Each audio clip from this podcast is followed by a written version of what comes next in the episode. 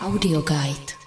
Galerie Emila Eiffely v Ústí nad Labem se během jarních měsíců přesunula a momentálně sídlí v prostorech kulturního domu v centru města.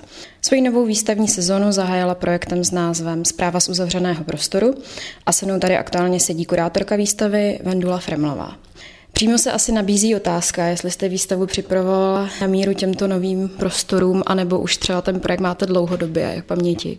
To téma reflexe nějakých jako nejbližších věcí z našich domácností, tak to jsem v hlavě nosila dlouho, ale protože vlastně v současné době má galerie Emila Fili, nebo v roce 2020 se v programu soustředí na umělce a výstavy, kteří a které byly v 90. letech pro filovku nějakým způsobem důležité nebo klíčové. Tam se to jakoby pod potkalo a doklaplo dílem Jiřího Kubového, což je stěžení ústecká osobnost. Vzhledem k tomu, jak se výstava jmenuje, odráží se v ní i nedávná společenská situace, kdy jsme všichni mnohem více trávili času ve svých příbycích, než bychom asi i úplně chtěli.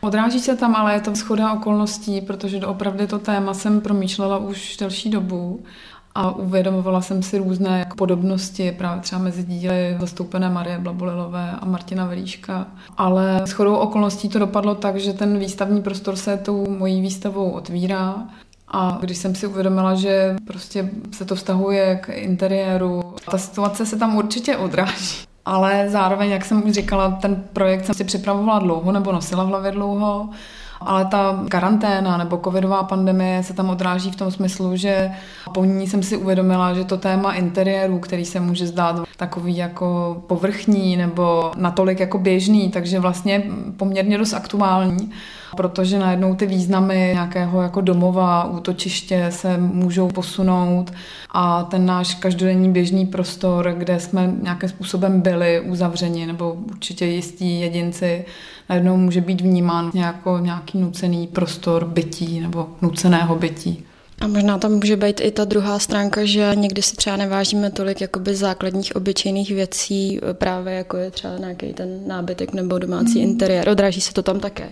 Jo, určitě, tak eh, všichni ti umělci se nějakým způsobem reflektují úplně obyčejné věci, každodenní věci a to, co je na nich zajímavé, je právě ta každodennost, všednost, nezajímavost. Posloucháte Uma Audio Guide.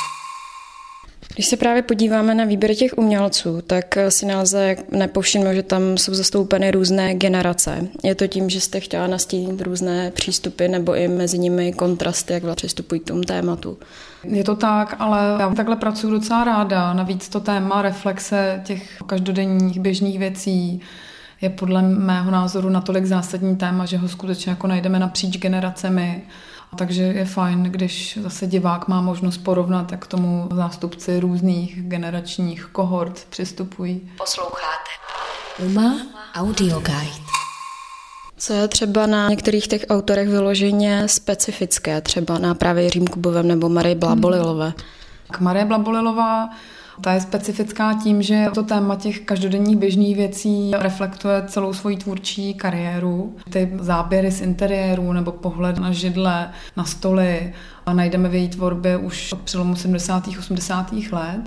Nejrůznější radiátory, věšáky, a už v té době se tam objevuje v její malbě linoleum, ale tehdy v 80. letech ona to linoleum imitovala, designy linolea. A pak přišla s tím, že není potřeba to linoleum imitovat, když je možné malovat akrylem přímo na linoleum, to staré papírové linoleum. Takže využívá tyhle ty eh, dezény, do kterých zasahuje někdy více, někdy méně malířským způsobem. Někdy je to jenom pár teček, někdy jsou to kompaktnější tahy a kompaktnější plochy. A, a zároveň ona říká to, že to linoleum už je pro ní určitou jako strukturou, že jí vlastně pomáhá malovat, je to struktura, která už nějakým způsobem vede oproti tomu, když by měla udělat ten první tah na bílém plátně, tak eh, to je prostě vždycky velice zatěžující. Takže v tom je Marie Blabolilová specifická. Dál tohleto téma rozvíjí. Ta její malířská produkce nesmírně koherentní a, zajímavá. Jiří Kubový, ústecký výtvarník, spjatý tady s tím prostředím a taky zajímavý v tom, že začal malovat někdy v 60. letech, je to autodidakt Zároveň je to osobnost, která má velice dobré kontakty na uměleckou scénu. Některé z těch jeho prvních obrazů vznikaly například i ve dvojici, třeba s Emilem Julišem a s dalšími význačnými osobnostmi.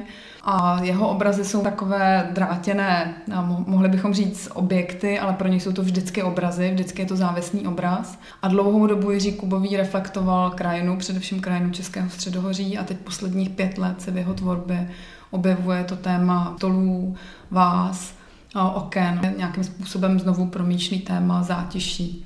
Plánujete nějaké další, můžeme říct, takovýhle intimní projekty, na které se můžeme těšit, ať už tady v Ústí nad Labem nebo kdekoliv jinde? Tak určitě já mám projektů v hlavě hodně. Nevím, jestli budou takhle intimní, ale ráda bych nějakým způsobem pomohla grafičce a kreslířce Máry Filipovové s přípravou její monografie. Tak třeba to je jedna z věcí, která mi teďka leží v hlavě. A z toho bude i nějaký výstavní projekt? Primárně by to měla být monografie, nevím, jestli to bude mm-hmm. výstavní projekt, to se uvidí.